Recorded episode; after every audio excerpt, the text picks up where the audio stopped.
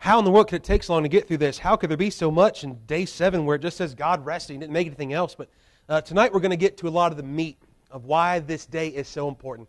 Um, I don't know if you can have a favorite day of creation. I don't know that God necessarily does either, but this day, studying it, uh, truly has been a blessing, and I'm looking forward to what God has for us tonight. But I want to pick up by reading here verses one and, uh, through three in chapter two. It says, "Thus the heavens and the earth were finished, and all the host of them.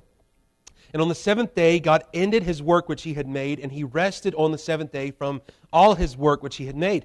And God blessed the seventh day and sanctified it, because that in it He had rested from all His work which God created and made." And now that seems so simple and so small and insignificant, that God just, you know, He made everything, everything's done. Uh, as we talked about last week and, and dealt specifically with, everything that was made was made. There's nothing left unmade. There's nothing left undone. Everything is accomplished as it's supposed to be. It's in its right place. It's ready to reproduce, to populate, and to live out in its uh, world of which God has made.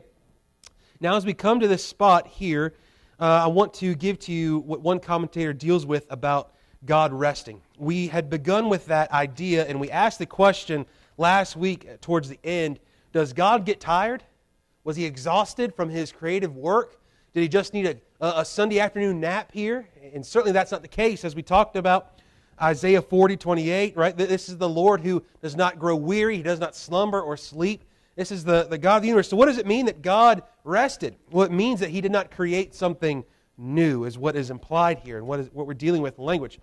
So it brings us here to what commentator writes about this. He says, as a human artificer, it completes his work just when he has brought it up to his ideal and ceases to work upon it. So, in an infinitely higher sense, God completed the creation of the world with all its inhabitants by ceasing to produce anything new and entering into the rest of His all-sufficient eternal being from which He had come forth, as it were, at and in the creation of the world distinct from His own essence. Hence, ceasing to create is called resting and being refreshed. What we find is that God looks and steps back and views His work, but He does not stop from working. He looks at everything that He's created and it's made and it's full and complete and perfect and good and, and, and prepared to, to be used throughout the whole plan that He has already prepared. And I want you to know that as He made this, He already had in mind and full understanding that it was going to fall. He had in mind everything that was going to take place because of the fall. Even before the foundations of the world, the Bible tells us that God had known you, had prepared your life, had numbered your days, had prepared and chosen us in Christ Jesus, and had the plan of salvation already prepared and laid out for long before time even began. And so we have to understand that while you and I look at day one, two, three, four, five, and six of each day, God's not just going, well, what am I going to make today? Right? Long before He says, and God said after at the beginning of each day during the creative week, He already knows what He's going to make. He's already established it. He's already prepared it. He's already planned this out. Our God is not a God who just goes, well, you know, how am I feeling today? What do I feel like doing? No, rather, He is precise in what He does, and He is orderly in what He does. The Bible tells us that He is not the author of confusion. Therefore, He's not going to bring about a whole bunch of wild chaos. Rather, He takes what could be chaos, and He makes order, and He brings about life where there is death or nothing. And we've dealt with this truth last week, and with this week as well, I want us to, to bring this little section home. That if God stopped all of His work or stopped working, then everything does perish. Everything just implodes upon itself. God is ever at work. God did not just wind up the time and say, well, let's see how this whole thing works out. Rather, He is in every single detail of life. Some people are afraid of the word sovereign over things. But God is sovereign. It means that He rules. He knows. He plans. He ordains. There are no surprises in the history of man to God. There are no surprises in the way that uh, in atoms or molecules work. There are, as one has put it, no rogue molecules. Right? There's nothing that, that goes and, and God goes, oh, I didn't see that coming. He knows all. He has ordained these things because what He is doing is according to the Bible, working all things out according to His plan and His will for the good of those who uh, know Him and, and trust Him by faith and for His glory. All right? Now, As we come here, I want us to look at this idea of rest and why this seventh day is so important. All right? Now, the seventh day of rest. First of all, the immediate rest here. The immediate resting of God brings about a blessing to the creation. This has been a busy week in the life of the earth, hasn't it? You figure it goes from formless and void and darkness upon the face of the deep and the Holy Spirit uh, covering and hovering over the waters, preparing it for, for life to come. And then, boom, let there be light. And there was light. And then every day it has been a, a, a total, um, not, a, not a chaos, but an absolute overwhelming sense of God working. And life has been pronounced and given. And now the whole earth is teeming with, with, teeming with life. Life is everywhere. It's buzzing about, if you will.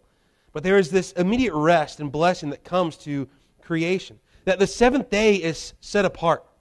It says that he rested and God blessed the seventh day. We're going to see what this looks like here. First of all, uh, one commentator puts it, this self-satisfaction of God and His creation, which we call His pleasure in His work, was also a spiritual power which streamed forth as a blessing upon the creation itself, bringing it into the blessedness of the rest of God and filling it with His peace. This constitutes the positive element and the completion which God gave to the work of creation. By blessing and sanctifying the seventh day, because on it He found rest from the work which He, by making, had created. The divine act of blessing was a real communication of powers of salvation, grace, and peace. And sanctifying was not merely declaring holy, but communicating the attribute of holy, placing in a living relation to God the Holy One, raising to a participation in the pure, clear light of the holiness of God.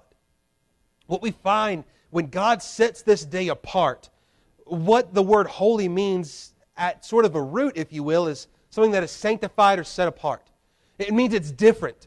Now, when we understand this, and we're going to look at this for just a moment tonight, is that when we understand the word holy, the first thing that should come to mind is not how we dress on the outside, is not even the way that we carry ourselves or even our talk or speech. The first thing that should come to your mind when we say the word holy is God Himself. It is God who is holy. The only way that you and I know what holiness even looks like or resembles, it's because we know what God is like. It's because He has declared Himself and shown Himself to be holy. He is separated from us because He is holy and we are unholy. And then He calls His people who are trusting in Him, who are believers, that we are called to be holy as He is holy. So that does mean set apart, sanctified, uh, to, to be different, to be pure, to be clear or clean. As the Bible tells us that God is love, God is light. In Him is no darkness at all. There's no spot, no, no spot, no blemish, excuse me. And we look at this and see that the seventh day is sort of this idea of this day that is being set apart to show not just one day being set apart and holy or, or good, but rather that God Himself is holy and set apart and good in all that He does. Now the seventh day does a, a couple of things. Seven being the number of completion or perfection throughout the Scripture. And we find that it really brings it home, doesn't it, when He says, thus the heavens and the earth were finished. And all the hosts of them. It's complete.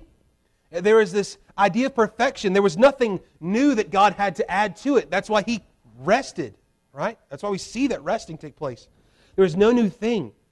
And we look at the holiness that is described here of this seventh day of rest, and we see that it's not just dealing with the holy declared of that day, but it shows the holiness of God, that He and His creative powers are holy.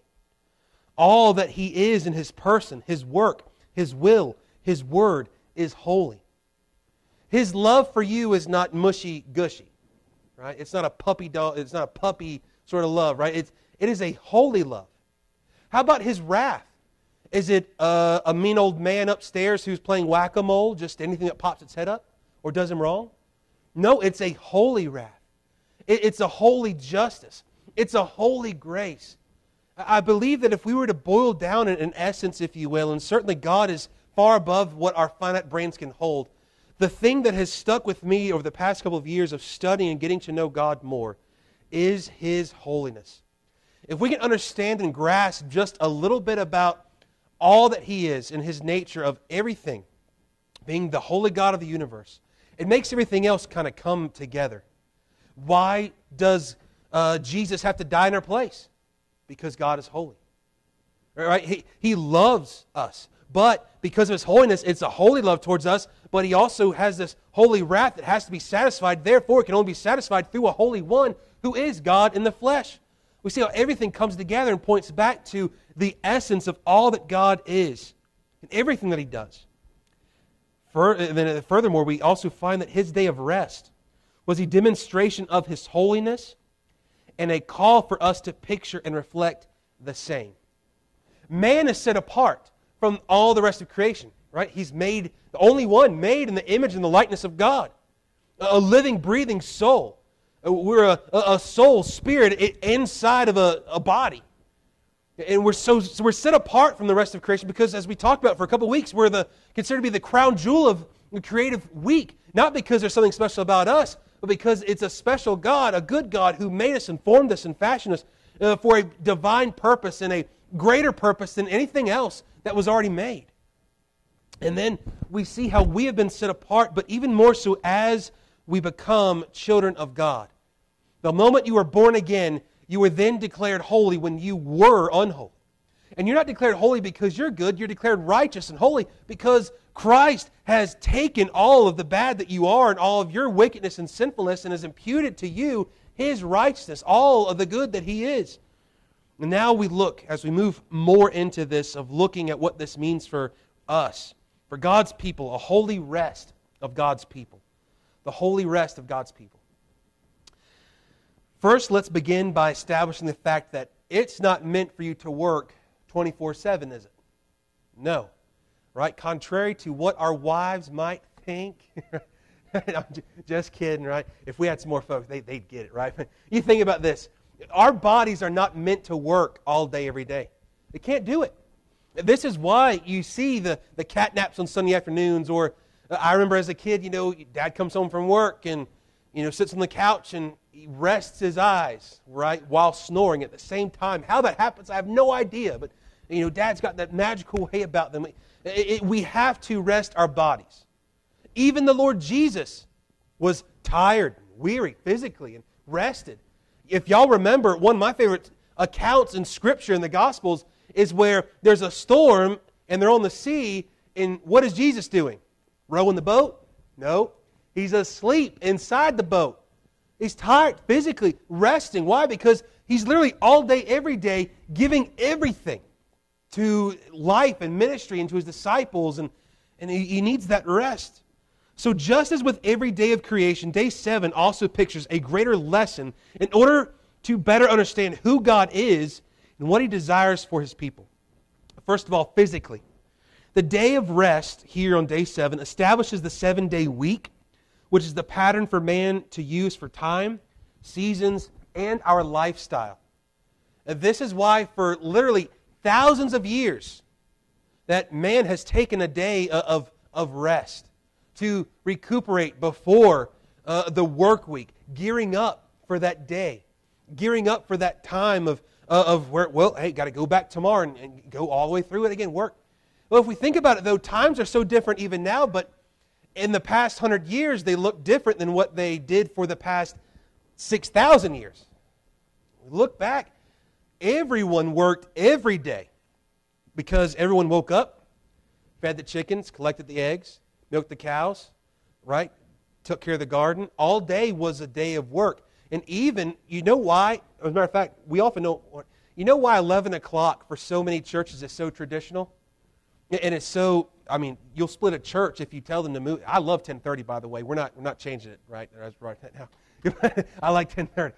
But anyways, gives me time to, to preach, and just in case we go over, which hardly happens. But eleven o'clock, the reason why it was so popular and still is and considered tradition is because for how many hundreds and even thousands of years that people gathered together, that people would have to get their morning chores done before they can get to church. And then they don't just drive to church.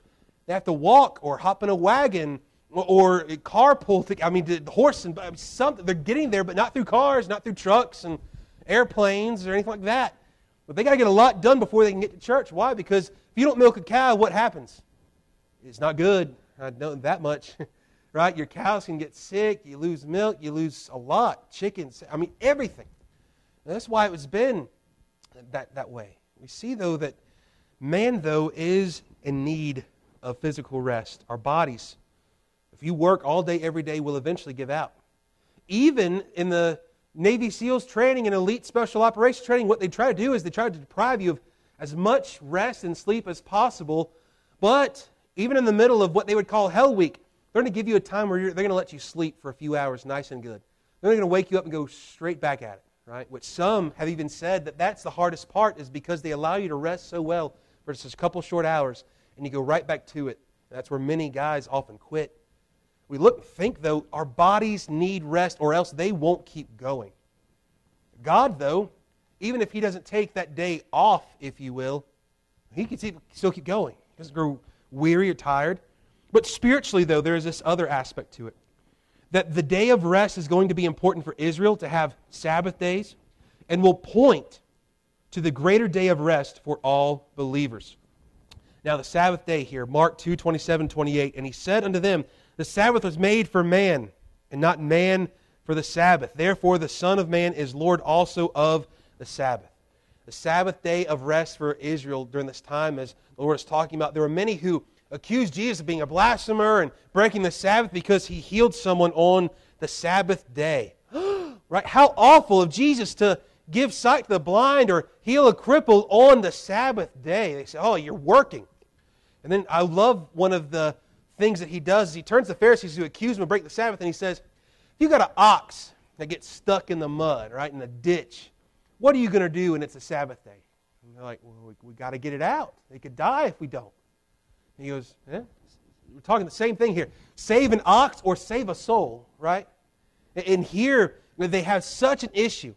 And unfortunately, what God meant for the good of man, man has taken and corrupted to make laws, rules, and regulations. Why? There are those who firmly still hold that the Sabbath is only on Saturdays and, and everything, and, and, and you know, only can meet on Saturdays, can only do this, only do that. And they put themselves back under the law of which we've been saved from. Now, the Sabbath was given for Israel first of all. Sabbath day for Israel. God established the seventh day to be a day of rest from the gathering of manna in the wilderness. You can turn with me here to a couple places. I might should have time to get through these. Exodus sixteen tells us this, and I'll, I'll go through these quickly. Exodus chapter sixteen. By the way, for the next few minutes, we're going to be in Exodus. Exodus sixteen. Uh, we see the establishment of the day of rest from gathering manna in the wilderness. Verse number twenty-one tells us, and they gathered it every morning, every man according to his eating, and when the sun waxed hot, it melted. And it came to pass that on the sixth day they gathered twice as much bread, two omers for one man. And all the rulers of the congregation came and told Moses, and he told unto them, this is that which the Lord hath said, tomorrow is the rest of the holy Sabbath unto the Lord. Bake that which ye will bake today, and seethe that you will seethe, and that which remaineth overlay up for you to be kept until morning. They laid it up till morning, as Moses bade, and did not stink, neither was there any worm therein. And Moses said, eat that today, for today is Sabbath unto the Lord. Today ye shall uh, not find it in the field. Six days ye shall gather it, but on the seventh day, which is the Sabbath, in it there shall be none. And it came to pass that when they went out, some of the people on the seventh day for to gather, they found none. And the Lord said unto Moses, how long refuse ye to keep my commandments and my laws? See, for that the Lord hath given you the Sabbath. Therefore He giveth you on the sixth day the bread for two days. Abide ye every man in his place. Let no man go out on in his place on the seventh day. So the people rested on the seventh day. God took it serious. He said, you don't need to go out on the seventh day looking for manna, because on day six, I'm giving you twice what you need. So that you've got it already for day seven, so that you don't have to do any work. Now think about this. They didn't have to really work for this manna, did they? They went out and collected it. At most, they got to warm it up and bake it, right? That's it. They go out, they collect it for their families, and that is it. And what did Israel eventually do? Well, we don't like this bread. We haven't had meat in so long. We had it better off in Israel. Now, is that the same as how we treat the Sabbath or, or a day of rest sometimes? What do we say about weekends, right? Monday, Tuesday, Wednesday, Thursday, Friday, it takes so long. The work week is awful. Saturday, Sunday, so quick, and we just don't And we just complain about this time of rest or this moment that God gives to us to rest, recuperate, and we use it or abuse it, or we complain about how little it is. And this is the pattern, because as long as we have on sinful flesh, we will always find something wrong with what God gives or establishes or orders. Then we find, and the next thing I want to look at is that God reinstates the Sabbath and the Ten Commandments in order to keep the pattern of a six-day work week and a day of rest and remembrance of what God has done. So we flip over to Exodus chapter twenty. Exodus chapter twenty. Now remember, we just read there in sixteen about the gathering of the manna. God said, how long will you refuse to keep my commands and statutes, laws? How long? He go, he's going, what's your problem? This isn't a hard thing. I said, I'm giving you twice of what you need on, on the sixth day. Just take it and be happy. And they can't. They want to go back out on the seventh day. Man wants to work, wants to get what he wants. Even many of them, I'm sure, to get extra for the long journey ahead. But in Exodus twenty, verse number eight, remember the Sabbath to keep it holy. Six days shalt thou labor and do all thy work. But the seventh day is a Sabbath of the Lord thy God. In it thou shalt not do any work, thou nor thy son, nor thy daughter, thy manservant, nor thy maidservant, nor thy cattle, nor thy stranger that is within thy gates. It was a day of rest. Not just this kick back and not do a thing, but rather it was a rest to remember and reflect on what God has done. Well, what does God do on day seven? He sits back and he doesn't not do anything, but rather he reflects and looks at what he has done. The idea is the same for you and I when we take that day each week that we should take to rest. It's that not that we're resting physically, but we are resting spiritually. That we are remembering and reflecting on what God has done throughout this week. You think about it, some weeks are better than others, aren't they? Let's just be honest. There's some doozies of weeks. But either way, we should take that day off and to remember, reflect, and look, look what God's brought me through. Look, look how God got me today and brought me this rest and this time. Look how g- good God's been. Even if it's been the worst week possible, it's still not near as bad as what we deserve because of our sin. So God certainly has been good. It's all about the way in which we view things. Third, we find the seriousness that the Sabbath day is. God makes the seriousness of the Sabbath day holy unto the Lord. Over in Exodus thirty-one. Exodus thirty-one, verse fourteen and fifteen. It says, I'll back up to verse twelve while you guys are turning. It says, the Lord spake unto Moses, saying, speak thou also unto the children of Israel, saying, verily my Sabbaths ye shall keep, for it is a sign between me and you throughout your generations, that ye may know that I am the Lord that doth sanctify you. Ye shall keep the Sabbath therefore, for it is holy unto you. Everyone that defileth it shall surely be put to death. For whosoever doeth any work therein, that soul shall be cut off from among his people. Six days may work be done, but in the seventh is the uh, Sabbath of rest, holy to the Lord. Whosoever doeth any work in the Sabbath day, he shall surely be put to death. We find that twice, don't we? Y'all going to miss church anymore? Right? Just kidding, right? Now, I, I kid with you, right? What do you think about this? Praise the Lord that you and I are no longer un, under the law. Could you imagine that? I, I mean, you, you miss, you forsake it, you break it, and they believe you're worthy of death. Now, certainly, we're dealing with a couple different things here between gathering as saints of New Testament who are under grace and versus the law that's been given here to Israel. Nevertheless, we should take that day of rest very seriously. Why? For one simple reason, if any reason at all, God takes it seriously. To rest and remember and reflect on all that He has done. Why? Because God gets the glory out of that. And certainly, I would say this, you can rest and remember and reflect on all the bad things that have happened to you that past week, and what will you do? You'll have a sour attitude. You won't want to talk to nobody, do anything good. You're just going to want to mope around, aren't you? But what if you turn and you remember and reflect and think about all the good that God has done? What will that do? It will make you begin to smile. It might make your heart a little bit warmer, right? It, it, it might just make you want to glorify God. And that's our whole purpose of being made and created, to worship and know Him. Then we see, lastly, over in Leviticus twenty-five. Just the next book. Just keep turning, you'll find it. Leviticus twenty-five. God establishes the Sabbath or year of rest for the land. He does so for His creation, not just for man, but for the land itself as a blessing. Leviticus chapter twenty-five, verses four and five. The whole chapter could go through a lot of it, the, the Sabbath and Jubilee years. But verse number four tells us this, "But in the seventh year shall be a Sabbath of rest unto the land, a Sabbath for the Lord. Thou shalt neither sow thy field nor prune thy vineyard. That which groweth of its own accord of thy harvest thou shalt not reap, neither gather the grapes of thy vine undressed, for it is a year of rest unto the land." It shows a dependence on the Lord. It shows a trust in what God is doing with the land. And And it shows as well, throughout all of this, even though they took a year off for certain plots and lands and things, and as a matter of fact, it's nothing new. It's something that's been even done today. That there are farmers who will take one plot of land, and while they've used it for several years, they'll keep it on a cycle where they'll let it rest for a year before they come back the next year and, and plant it in again. Right? They'll keep it up, and they'll keep the weeds down or bush hog it, whatever, but they won't plant in that one that year. They'll come back and do it again. Right? They give it the rest that it needs. It is a blessing. Now we get to you and I, the Sabbath day of rest for the church. Now you say, "Preacher, we're not under the Sabbath." Absolutely, believe it. That's why we meet on Sunday mornings, not Saturdays.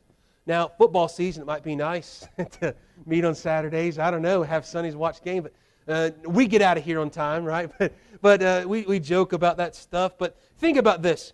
You and I, I want us to understand this, is that for us, we meet on Sunday. What day of the week is Sunday? One or seven? One. How many thinks it's one? How many think it's seven? How many don't know? You just know it's Sunday, right? Yeah, right? Well, it's considered to be the first day of the week. So we go, are we breaking it? Is that bad? Well, what day did Christ rise from the dead? First day of the week. That's right, Sunday mornings. That's why we meet. That's why we gather.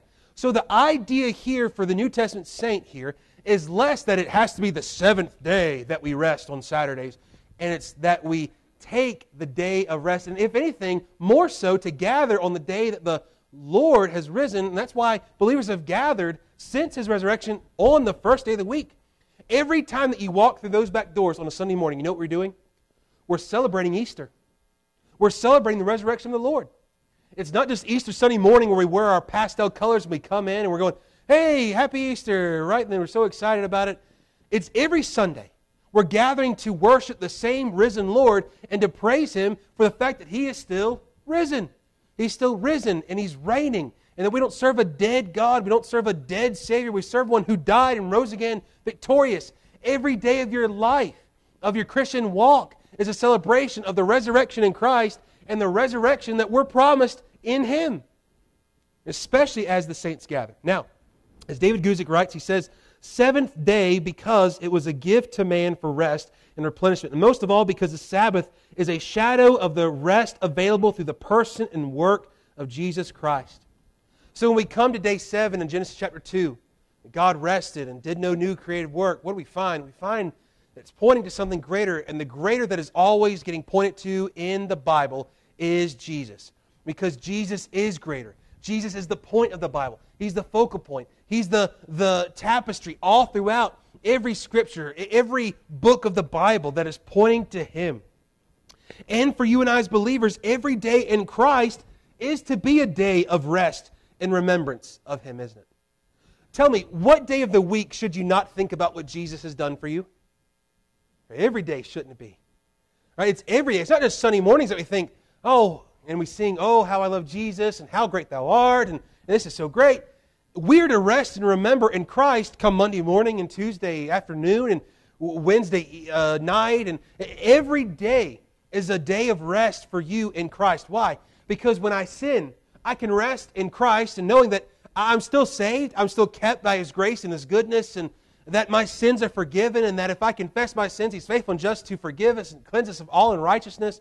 There's rest and hope in there, isn't it? So many believers today are so busy toiling away that they never rest in Christ.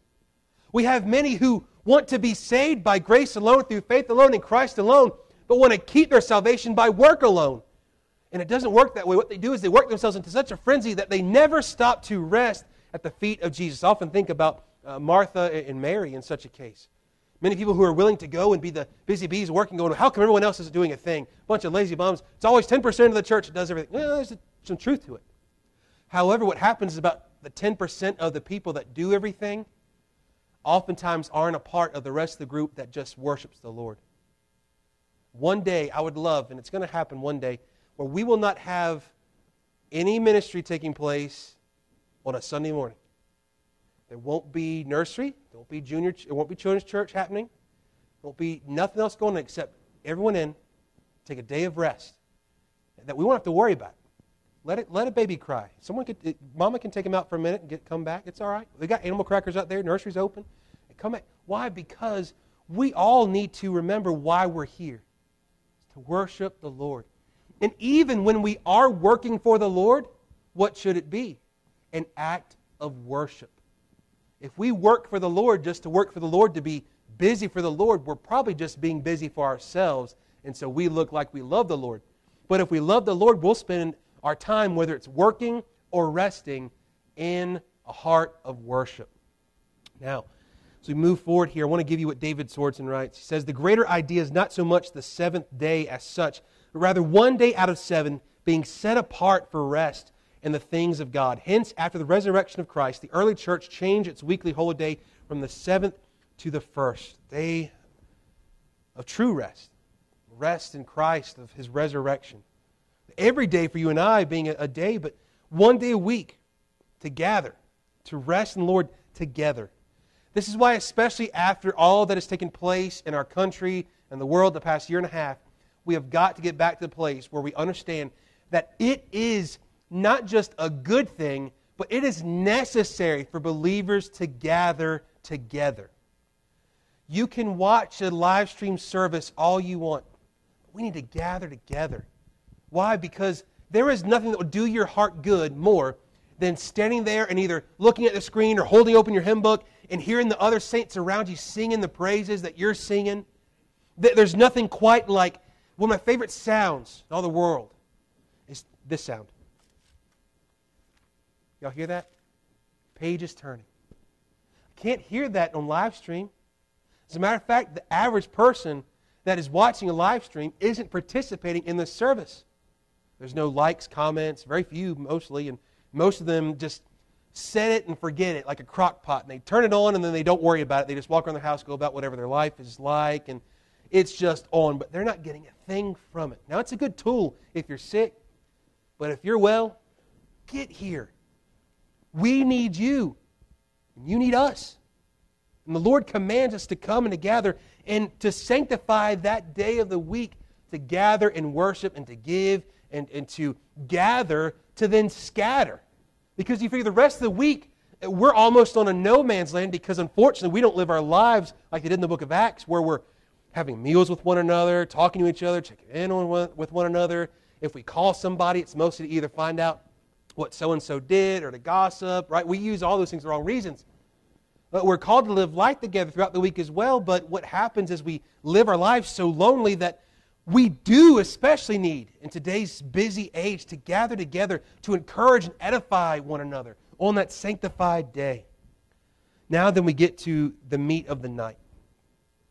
The Sabbath day, the seventh day of rest that God gives in Genesis chapter two points to the eternal day of rest. One day, and there's many gospel songs that talk about there being no more night. That'll be a glad reunion day, an eternal day. The reason why is we look at this over in Genesis chapter two. And God blessed the seventh day and sanctified it because that in it He had rested from all His work which God created and made. And the evening and the morning were the seventh day. Does it say that? No, it doesn't. Why is that? Let's look at it. Every believer, first of all, is promised and focused on going into the eternal rest in the Lord. We rest in Him now to get us through to be with Him for the eternal rest. Right now, we're already seated in heavenly places. So rest in the Lord. You've got a problem tonight. You've got sin tonight. You've got anxiety tonight, depression tonight. Rest in the Lord. And trust that if you're in Him, that one day you'll be free from all of that work and labor and fight spiritually against those things, and that there is an eternal rest. There is that eternal day. There will be that eternal time where never again will you face the effects of the fall, the curse, never to sin, never to rebel or fail God again, never to say goodbye to a loved one again, never. All is peace forevermore on that happy golden shore. What a day, glorious day that will be. Commentator writes, God, having completed His work of creation, rests as if to say, this is the destiny of those who are My people, to rest as I rest, to rest in Me. What a wonderful thought that is to think. God doesn't rest on the seventh day because He's tired. He does so to give us the promise that one day all the folks that He redeems, that He already knew before the foundations of the earth in Christ Jesus, who will come to Him by grace alone through faith alone, that they will rest eternally in Him forever and forever and forever and forever. What a great promise that is. Eternity with Christ is promised before we even get to the flood. It's before we even get to the fall of sin. We're already looking forward to no more sin before sin even enters in. Why? Because God knows sin's about to enter in in a matter of days probably. And He's looking forward to the day where I'm going to redeem all these people. The creation speaks of the consummation. The same way that your birthday reminds you of a coming death day. But that we see further than that. Those in Christ, we look past that physical day of death as we're looking forward to an eternal day. And we won't have to worry about birthdays or holidays. We won't worry about any of those things. Matter of fact, what we're going to be worried about is just worshiping the Lord forever, forever, forever, forever, forever, and an eternal day. Hebrews chapter four, verse nine through eleven tells us this. Mind you, Hebrews is being written to believers who are being uh, facing immense persecution, the like that you and I don't even begin to fathom or understand. Many of them are facing pressure to go back to Judaism and by the Judaizers. Many of them are being told to go back to the law plus Jesus. Many of them are apostate and leaving the faith because of false doctrines and the persecution around them. And here's what the writer of Hebrews tells us. And if you want to argue whoever wrote Hebrews, we can do that another time. Hebrews chapter four, verse nine tells us, there remaineth therefore a rest to the people of God. For he that has entered into his rest, he also hath ceased from his own works, as God did from his. Let us labor therefore to enter into that rest, lest any man fall after he say, after the same example of unbelief. Now as we come back here to Genesis chapter two, verse three. I had read and said, where does it say in the evening and the morning were the seventh day? And it doesn't. Now for many that could bother them. For me it gives me hope. Why the inconsistency? Why is it not included? It was the other six days. Was this not a literal day? Oh, it most certainly was. However, what we find is this. Verse three is left open-ended with no evening and morning because the eternal day in the new heavens and earth will never have a sunrise or sunset. We don't think about that much, do we? We think about heaven just being like our life now. We wake up, we, you know, go to the great heavenly church for the day and things are good. We maybe eat some good fruit or Krispy Kreme donuts, whatever's up there.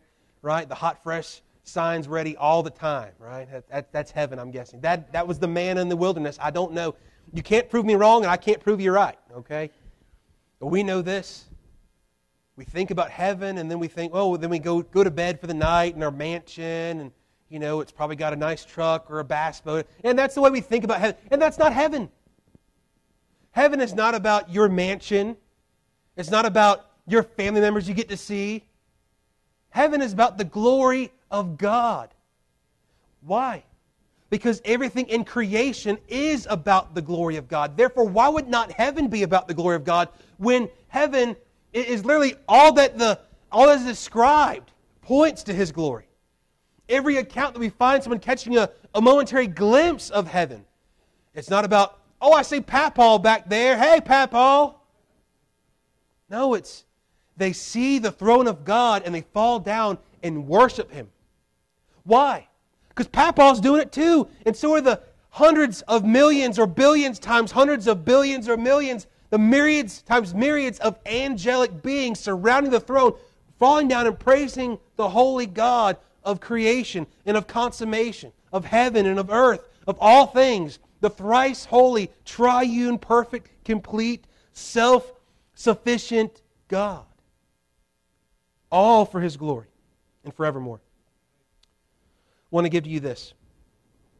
This last little statement paragraph here. He says, "We must conclude, therefore, that on the seventh day, on which God rested from His work, the world also with all its inhabitants attained to the sacred rest of God, that the uh, kata pausis and sabbatismos of God," which is the idea of the Sabbath, the rest, "of God were made a rest and sabbatic festival for His creatures, especially for man. And that this day of rest of the new created world, which the forefathers of our race observed in paradise, as long as they continued in a state of innocence and lived in blessed peace with their God and Creator, was the beginning, the type of the rest which the creation after it had fallen from fellowship with God through the sin of man received a promise that it should once more be restored through redemption at its final consummation." Now I want to do something for you tonight, and, and we'll be done with this. I don't want you to do anything. Besides, you can turn with me if you'd like to, to Revelation twenty-one. Now, I've read a little bit from here, and I'll continue to do so. Heaven doesn't come just out of nowhere when you die, but we're talking about new heavens, new earth, the eternal city. Tonight, I'm not just going to read a portion. I'm going to read chapters twenty-one and twenty-two for you, all right? It's not that long. If it's too long, you can stop me, all right? And then you can tell God why you didn't want me to read all that Bible, all right? There you go. That's what I thought. But I want you to listen to this. Chapter twenty-one. Mind you, this takes place after all the judgments. Um, it was once sung by a famous guitarist, "No Tears in Heaven." Eric Clapton, in case you're wondering. Yes, I'm a heathen. That's okay. There will be tears. There will be many tears. In fact, I believe there will be much weeping at the judgment seat in chapter twenty. But chapter twenty-one happens. Praise God it does. "And I saw a new heaven and a new earth. For the first heaven and the first earth were passed away, and there was no more sea. And I saw, and I, I John, saw the holy city, New Jerusalem, coming down from God out of heaven, prepared as a bride adorned for her husband." Let me stop there for a moment. You ever been to a wedding? What happens when the bride comes? Everybody stands, and everybody kind of does that side shuffle and looks back at the bride, walk down the aisle, right? Now, let's read that verse again, and I want you to picture it. "And I, John, saw the holy city, New Jerusalem, coming down from God out of heaven, prepared as a bride adorned for her husband. And I heard a great voice out of heaven saying, 'Behold, the tabernacle of God is with men, and He will dwell with them. And they shall be His people, and God Himself shall be with them and be their God. And God shall wipe away all tears from their eyes, and there shall be no more death, neither sorrow nor crying, neither shall there be any more pain. For the former things are passed away.' And He that sat upon the throne said, 'Behold, I make all things new.' And He said unto me, 'Write, for these words are true and faithful.' And He said unto me, 'It is done.'" I love that. As Genesis chapter two, verse one opens up on day seven, and all things were made. It's completed. It's fine. As we talked about on the cross, Jesus' last cry, "It is finished." And here, after the judgment, after all of enemies of God are cast into a lake of fire, and the bride of Christ is being ushered down, if you will, this holy city, "It is done. I am Alpha and Omega, the beginning and the end. I will give unto him that is athirst of the fountain of the water of life freely. He that overcometh shall inherit all things, and I will be his God, and he shall be my son. But the fearful and unbelieving and the abominable and murderers and whoremongers and sorcerers and idolaters and all liars shall have their part in the lake of which burneth with fire and brimstone, which is the second death. And there came unto me one of the seven angels which had the seven vials full of the seven last plagues, and talked with me, saying, Come hither, I will show thee the bride, the Lamb's wife. And he carried me away in the Spirit to a great and high mountain, and showed me the great city, the holy Jerusalem, descending out of heaven from God, having the glory of God. And her light was like unto a stone most precious, even like a jasper stone, clear as crystal. And had a wall great and high, and had twelve gates. And at the gates twelve angels, and names written thereon, which are the names of the twelve tribes of the children of Israel. And on the east three gates, and on the north three gates, and on the south three gates, on the west three gates. And the wall of the city had twelve foundations, and in them the names of the twelve apostles of the Lamb. And he that talked with me had a golden reed to measure the city, and the gates thereof, and the wall thereof. And the city lieth foursquare, and the length is as large as the breadth. And he measured the city with the reed twelve thousand furlongs. The length and the breadth and the height of it are equal, cubic. And he measured the wall thereof, an hundred and forty-four cubits, according to the measure of a man, that is, of the angel. And the building of the wall, it was as of jasper, and the city was pure gold, like unto clear glass. And the foundations of the wall of the city were garnished with all manner of precious stones. The first foundation was jasper, the second, sapphire, the third, a chalcedony, the fourth, an emerald, the fifth, sardonyx, the sixth, sardius, the seventh, chrysolite, the eighth, beryl, the ninth, a topaz, the tenth, a chrysoprasus, the eleventh, a jacinth, and the twelfth, an amethyst. And the twelve gates were twelve pearls.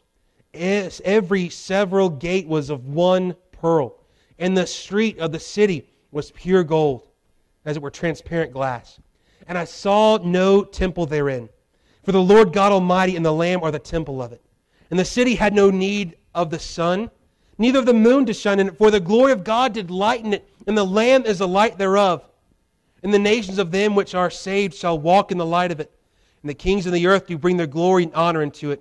And the gates of it shall not be shut at all by day, for there shall be no night there.